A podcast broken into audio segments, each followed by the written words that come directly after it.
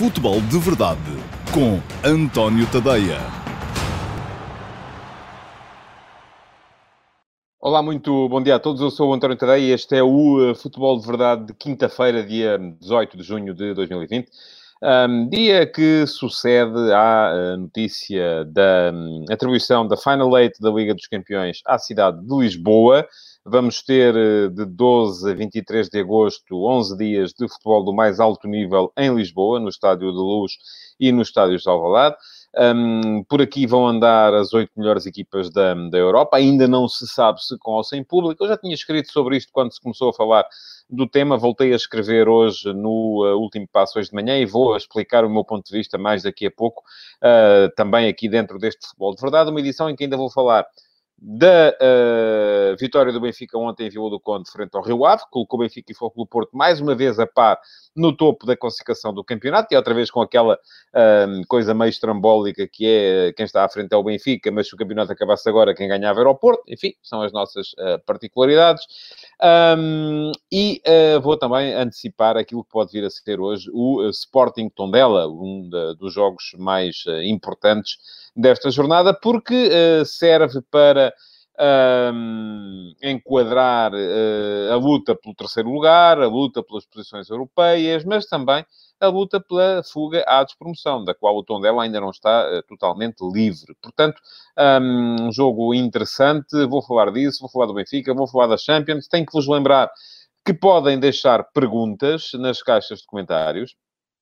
Quem uh, tiver dúvidas acerca da minha opinião, seja do que for, desde que relacionado com futebol, pode ir à caixa de comentários de qualquer das redes sociais em que esteja a ver este futebol de verdade, seja no Facebook, seja no Instagram, uh, seja no YouTube, seja no meu site, no antoniotadeia.com, uh, via Dailymotion, uh, pode ir à caixa de comentários, deixar lá as perguntas e as perguntas serão automaticamente recolhidas para serem sujeitas à apreciação e as melhores 10, 11, 12 perguntas da semana serão respondidas no Q&A especial de sábado. É sempre ao meio-dia e meio. Isto funciona de maneira muito simples. Uh, ao meio-dia e meia, de segunda a sexta, há Futebol de Verdade, em direto em todas as minhas redes sociais. Meu comentário diário ao, uh, à atualidade do futebol, não só português como europeu. Uh, e depois, ao sábado, um, temos uh, então o QA com as respostas às melhores perguntas que os espectadores tiverem deixado nas caixas de comentários. Ao domingo descanso, pelo menos uh, é, é, essa a ideia. Nem sempre é possível, mas ao domingo não há nem futebol de verdade, nem QA. Um, portanto, já sabem, podem ir à caixa de comentários, deixar as vossas dúvidas. Hoje não vou eu fazer-vos pergunta nenhuma, uh, porque uh, tenho estado a chegar à conclusão que se eu vos lanço esses desafios, isso é melhor a interação. Vocês respondem às perguntas que eu faço, mas depois, ao mesmo tempo, não me deixam perguntas a mim. Uh, e eu, isto tem que funcionar nos dois sentidos. Portanto, hoje é dia para serem vocês a deixar as perguntas na caixa de comentários para elas serem respondidas depois no Q&A do próximo sábado. Vamos então entrar pela atualidade do dia e vou começar com a questão, um, diz-me o Oscar Pires, não se esqueça de comentar a arbitragem de ontem. Vou comentar, esteja descansado, que eu quando falar do uh, Rio Ave Benfica, uh, vou falar da arbitragem de Luís Godinho, um, porque ontem, mais uma vez, tivemos aquele... Uh, foi um daqueles dias extraordinários em que toda a gente saiu de campo a dizer que tinha sido roubado, até mesmo quem não jogou. É, é uma coisa é uma particularidade do futebol português, é assim. Um, vamos tendo isto cada vez mais, é pena, mas é, é, é, aquilo, é aquilo que nós também criamos e fomentamos. Um, mas já lá vou. Para já, Liga dos Campeões em Lisboa, Fiquei uh, não surpreendido com a decisão, já estava à espera dela, já se falava há muitos dias que ia ser isso que ia acontecer, mas fiquei um bocado surpreendido com aquela reunião de notáveis às 8 da noite, no horário do telejornal, um, com o Presidente da República, o Primeiro-Ministro, o Presidente da Assembleia da República, o Presidente da Câmara Municipal de Lisboa e o Presidente da Federação Portuguesa de Futebol, uh, os cinco mantendo a devida distância, a distância que se calhar os adeptos que aí virão uh, para assistir à, à Final Eight da Champions não vão ser capazes de manter, mas os cinco a regozijarem-se com a atribuição da uh, Final Eight da Liga dos Campeões a Lisboa. O assunto até foi uh, manchete e capa de alguns jornais, fez, por exemplo, manchete na marca de hoje, um, maior torneio de futebol de clubes jamais feito. E é verdade, e isso deve deixar-nos moderadamente felizes e satisfeitos. Eu acho ótimo que seja em Lisboa.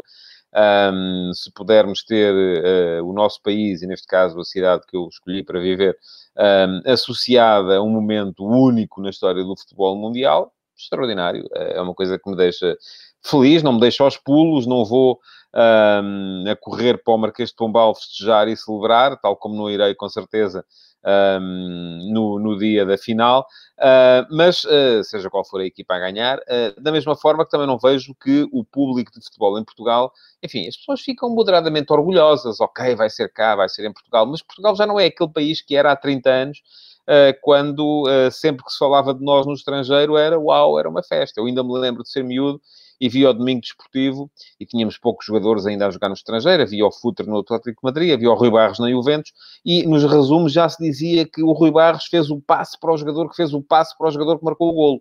Uh, e isto para nós era um momento uh, único e, e, e de... Um, para podermos ah, enaltecer a nossa Portugalidade. Hoje em dia já não é assim. Um, os portugueses já são muito cidadãos do mundo, uh, e já não ficamos malucos sempre que no estrangeiro se fala de nós ou sempre que, se, sempre que conseguimos uh, uma organização destas. Portanto, é preciso enquadrar as coisas e perceber por que razão é que isto, então, está a ser apresentado uh, como um extraordinário, uma extraordinária conquista para os portugueses. Ora, António Costa falou num prémio para os profissionais de saúde, enfim, eu acho que eles preferiam ter os salários, que muitas vezes são baixos, aumentados, mas, enfim, vão ter as Champions em Lisboa, não sabem ainda sequer se podem ir ver os jogos ou não, uh, porque eu já tinha escrito aqui, se é para se ver na televisão, tanto faz ser aqui como em Xangai. Uh, Marcelo Rebelo de Sousa disse uh, que uh, isto seria a forma de Portugal responder presente na reabertura da batalha pelo turismo internacional. E ora bem, e isso eu percebo, aqui já estamos a falar de um assunto que é particularmente importante. O turismo representa para o PIB português mais de 10%, ou seja, mais de 10% do, do, do produto interno bruto português vem da área do turismo. E então é preciso que o turismo dê uma resposta e dê uma resposta rápida, porque se não houver turismo, uh, toda a economia portuguesa vai por aí abaixo e vamos ter problemas sérios. Ora, um, no entanto, aquilo que me uh, deixa preocupado no meio de toda esta, uh, toda esta questão é o facto de o próprio Alexandre Seferin uh, ter dito ontem que ainda não sabe se vai ser com a gente nos estádios ou não. porque seria irresponsável estar a tomar desde já uma decisão dessas, lá mais para o meio de julho, decidir se há isso, consoante a evolução da pandemia. Acho bem. mas acho estranho ao mesmo tempo que, primeiro, um, a Diretora-Geral de Saúde ainda há uma semana tenha dito que até ao final da época em Portugal não vai haver público nos estádios. Uh, portanto, aí já é legítimo estar a tomar uma decisão à la longa, uma decisão que foi tomada no início de junho e a época acaba no dia 1 de agosto com a final da Taça de Portugal. Portanto, a DGS já sabe que um, nos próximos dois meses, aí já se pode tomar uma decisão a dois meses, não há público nos estádios, uh, porque é preciso ter cautela com a questão da Covid-19. Eu, enfim, uh, Compreendo, uh, compreendo as diferenças, por exemplo, entre o público que vai ver um uh, Baleia à Gulbenkian e o público que vai ver um uh, jogo de futebol a um estádio. Um, as emoções são diferentes. Uh, à partida, no Baleia da Gulbenkian há menos uh, abraços, há menos mochadas, há menos gente aos pulos e a correr para um lado e para o outro, e, portanto, um, há mais capacidade para manter o distanciamento do que num ambiente uh, uh, como é o ambiente dentro de um estádio de futebol. Portanto, compreendi. Agora, já não compreendo que me venham dizer assim, olha, até ao dia 1 de agosto, nós sabemos que não é possível ter gente nos estádios, mas no dia 12 já vai ser. E isso a mim já me faz um bocadinho de confusão. Uh, porque, enfim, alguém vai ter que me explicar o racional por trás desta decisão se ela vier a ser tomada. E podem dizer-me assim, ah, não, mas vamos ter todas as cautelas e não vai haver, com certeza, se não, a não ser que seja absolutamente seguro, não vai haver público nos estádios. Então, eu aí faço duas perguntas suplementares. Primeira, se não vai haver público nos estádios, qual é a vantagem para o turismo? Ou seja, se uh, é, é, mostrar lá fora imagens do interior do Estádio da Luz e do Estádio de Alvalade, a dizer que, enfim, que está sol em Portugal em agosto, a gente sabe isso. Uh, ninguém vai associar as pessoas, quando vão olhar para aquilo, não vão dizer, ah, isto é Lisboa, fantástico. Não, a, a experiência vale-se, vive-se se as pessoas cá vierem, mas só virão se for seguro. E depois a segunda questão é, uh, mas mesmo que não haja público nos estádios, que garantias temos nós de que não vão aparecer aí uh, milhares de adeptos uh, para se concentrarem à volta dos estádios, à volta dos hotéis onde estão as suas equipas, à volta dos centros de estágio onde as suas equipas vão treinar. Portanto, eu, eu estou a viver isto tudo com um bocadinho de por um lado, preocupação, porque ainda não estou, enfim, compreendo a lógica uh, da economia, é preciso realavancar a economia, é preciso pôr a economia a mexer outra vez, é preciso um, dar aqui um impulso a, a, a, ao setor do turismo, que é particularmente importante uh, para um, a economia portuguesa, mas, ao mesmo tempo, uh, estou um bocadinho preocupado. E depois, por outro lado, um, aproveito até, inclusive, as palavras muito acertadas que foram proferidas ontem por Ruben Amorim, treinador do Sporting, uh, quando ele disse que era, é pena não terem tido o mesmo, a mesma dose de esforço para levarem a cabo, até ao final, o Campeonato de Portugal. Porque a verdade é esta: se há capacidade para fazer isto, também havia capacidade para se fazer uh, um play-off entre as equipas do Campeonato de Portugal, para decidir quem sobe, quem desce, um, para se calhar levar, e isso eu sempre achei, para levar até ao fim a segunda liga, um, porque afinal era possível. Uh, estamos agora a perceber que afinal, agora se calhar, não era conveniente em termos de poder político, em termos, assim, estamos a falar de gente que se calhar não, não mexe com muitos votos, não é? gente que não, que não mexe com muito dinheiro em termos de economia e, portanto, aí esses já podem ficar uh, sossegadinhos, que a gente não se preocupa muito. Bom, um, fico feliz, palavra de honra, fico feliz que a Final 8 da Champions seja em Lisboa. Fico ao mesmo tempo, conforme já disse, preocupado porque quero saber mais preciso saber mais detalhes relativamente à forma como isto vai ser. Se vai ser com ou sem público. Uh, se for sem público nos estádios, uh, quais são as medidas que vão ser tomadas para impedir a concentração de adeptos um, junto aos hotéis, junto aos estádios e junto às, aos centros de estágio e nas praias e nos bares e, enfim, por todo o lado. Uh, e, por outro lado, fico um bocadinho consternado também porque não vi ser usada a mesma preocupação ou o mesmo esforço com uh, aquilo que é o futebol de base em Portugal. E isso também uh, teria sido de bom tom. Uh, mas fica à espera de mais um, clarificações, sobretudo por parte da DGS. acho que a DGS, eu aqui há tempos falava num desconfinamento um bocado esquizofrénico, porque acho que a DGS e o governo estão aqui a funcionar em, em cumprimentos de onda diferentes. E o Presidente da República, esse então, está num cumprimento de onda completamente diferente de toda a gente. Uh, uh, mas, enfim, já sabemos que Marcelo Rebelo de Sousa, nesse aspecto, é, é, é, é como é. é. É, o Presidente do povo e dos afetos, e toda a gente sabe isso. Uh, e foi eleito e será, com certeza, reeleito muito em breve, com base nessas, nesses argumentos. Bom, Ponto final nesta questão, ponto final não, reticências, nesta questão da Champions em Lisboa, lá voltaremos um, com certeza, assim que soubermos mais coisas. Vamos agora entrar um, primeiro no Sporting Tondela de mais logo, uh, e eu volto a dizer não se esqueçam, podem deixar perguntas na caixa de comentários. Uh, podem ir comentando também aquilo que, uh, que eu vou dizendo aqui. o Joca Zandramela pergunta-me como é que eu acho que o Sporting se irá apresentar taticamente hoje. Vai ser igual. Vai ser 3-4-3, com uma diferença, é que não há Vieto, e não havendo Vieto, há menos capacidade para alguém que assuma o jogo uh, entre linhas, que, que aparecem desmarcações de apoio e uh, com Giovanni Plata, vão, o Sporting vai com certeza ser uma equipa mais em busca da profundidade, graças à velocidade e à potência de Giovanni, uh, mais em busca também do, das características individuais, tanto Giovanni como Plata são jogadores muito fortes no 1 um para 1 um, e menos esclarecidos do ponto de vista tático. Portanto, vai ser um Sporting diferente aí, mas em termos de disposição tática vai ser com certeza igual, vai ser a mesma coisa. 3-4-3, aparentemente com Matia de regresso, Uh, Ruben Amorim um, atalhou uh, rapidamente aquela questão que podia começar a existir ali entre ele e Matia. Matia vai, obviamente, estar, vai aparentemente estar na equipa hoje.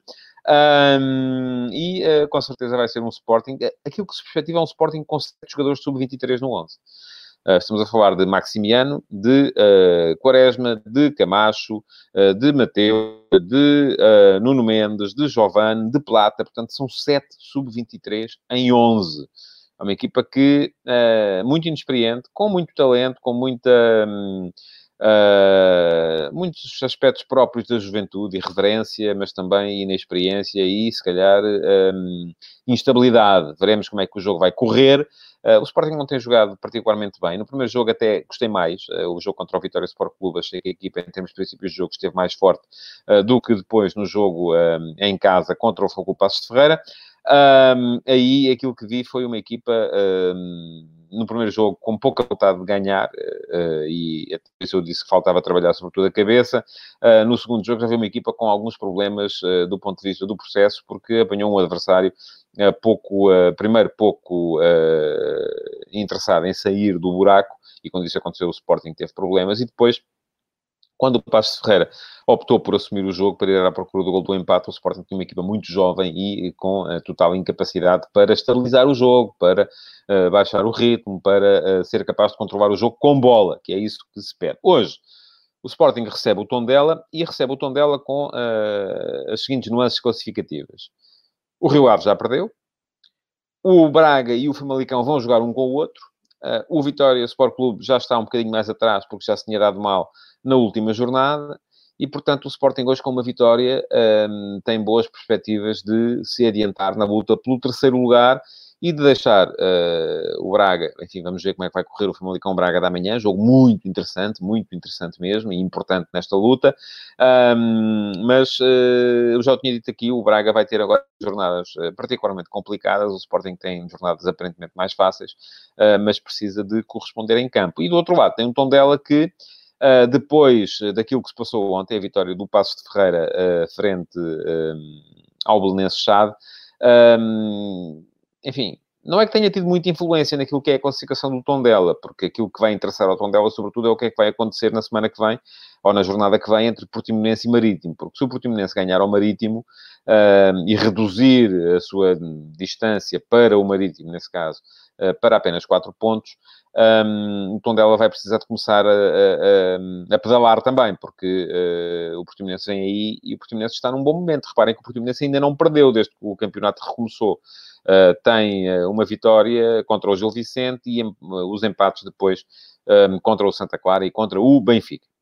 Um, veremos. O, há aqui um espectador que me diz que aposta que é empate no Famalicão Braga. Enfim, se for, para o Sporting é um bom resultado, porque assegura que dois dos seus eh, rivais mais próximos perdem pontos. Agora, só um bom resultado se o Sporting for hoje capaz de ganhar ao Tondela. E atenção, o Tondela foi empatar a zero à luz, num jogo em que o Benfica apareceria particularmente motivado porque uh, foi na sequência da derrota do Futebol Porto em Famalicão, uh, e é um tom dela que, uh, em relação a esse jogo contra o Benfica, só não vai ter João Pedro, que está castigado, perfila-se a entrada de Jaquite no 11, um, há a possibilidade também de entrar Ronan, de entrar Xavier, eventualmente para o lugar de Murilo, Xavier é um jogador que, que é particularmente... Um, fino em termos de técnica e de inteligência de jogo uh, e que pode também causar problemas à equipa do Sporting. Portanto, veremos. Este é tom dela que na luz Uh, conseguiu parar o ataque do Benfica. Veremos como é que vai ser hoje. Uh, o Sporting vai ter com certeza que ser mais forte do que foi no jogo em casa contra o Passos de Ferreira, se quiser uh, ganhar a partida. E vamos então ao Rio Ave Benfica de ontem, último prato neste futebol de verdade de hoje. Benfica com muitas um, dificuldades para somar os três pontos. O jogo foi de certa forma, parecido com aquilo que tinha sido o jogo na Luz para a Taça de Portugal. O uh, Rio Ave também foi para o intervalo em vantagem na Luz, na altura, por 2-1. Um, o Benfica empatou por Seferovic exatamente no mesmo minuto. Uh, na altura fez o 2-2, ontem fez o 1-1 e depois uh, na Luz foi mais rápido a chegar à, à vitória. Laje, no jogo da Luz, uh, acumulou dois pontas de lança mais cedo do que tinha feito ontem, mas o jogo de ontem foi inegavelmente marcado pelas expulsões um, de uh, Almusrati e Nuno Santos na equipa do Rio Ave, deixando o Rio Ave reduzido a novos jogadores e impossibilitado, objetivamente, de discutir o jogo. Ora, eu acho que uh, os cartões que deram origem às duas expulsões estão uh, corretos. Pode haver ali dúvidas relativamente ao primeiro cartão amarelo de Al-Musrati, que aparentemente não seria para ele, mas para Aderwan Santos. Um, mas, de qualquer modo, uh, parece-me que tanto o segundo amarelo a Al-Musrati como o cartão vermelho a Nuno Santos foram decisões justas da, da equipa de arbitragem. E, portanto, Uh, se o Rio Ave se pode queixar, e é um facto, de uh, ter acabado o jogo com 9, impossibilitado de discutir o jogo, uh, já me parece que a razão de queixa aí não é da equipa de arbitragem, é mesmo do comportamento dos seus próprios jogadores. Aquilo que vimos até aí foi um Rio Ave um, primeiro com dificuldades para sair a jogar. Muito bom o pressing inicial do Benfica. Os primeiros 20 minutos para aí foram bons do Benfica em termos, mais uma vez, de posicionamentos defensivos dentro do meio campo adversário. Um, a partir do momento em que o Rio Ave marca o seu golo num erro defensivo da equipa do Benfica, numa bola parada, uh, o jogo mudou. E mudou porque uh, o Benfica uh, tremeu, tremeu do ponto de vista mental, acho eu, que foi sobretudo do ponto de vista mental. Uh, o Rio Ave, na altura, podia ter chegado ao 2 a 0, e se, fizer, se tivesse feito o jogo, teria sido com certeza outro, mas não o fez. O Benfica fez um segundo golo bem anulado. Não, eu já li muita coisa sobre isso, enfim, não há conversa a esse respeito. É que não há mesmo conversa. As pessoas estão a dizer, ah, mas o uh, Diego Souza não tocou na bola, aquilo é um passe do Pizzi para o Rafa. Esqueçam. Têm que ler a lei. Se forem ler a lei, percebem que o que está lá escrito é muito simples. Um jogador está em, se estiver em posição de fora de jogo, essa posição de fora de jogo é considerada ativa uh, se acontecer uma de duas coisas. Primeira, se o jogador tocar na bola, aí nem sequer há conversa. Segunda, e eu acho que o Diego Souza não tocou na bola. Uh, portanto, não se aplica esta. Segunda questão, um, se o jogador fizer menção de tocar na bola, ou mostrar intenção de tocar na bola, dessa forma afetando a ação de um defensor que, uh, que, com ele esteja. E foi isso que aconteceu.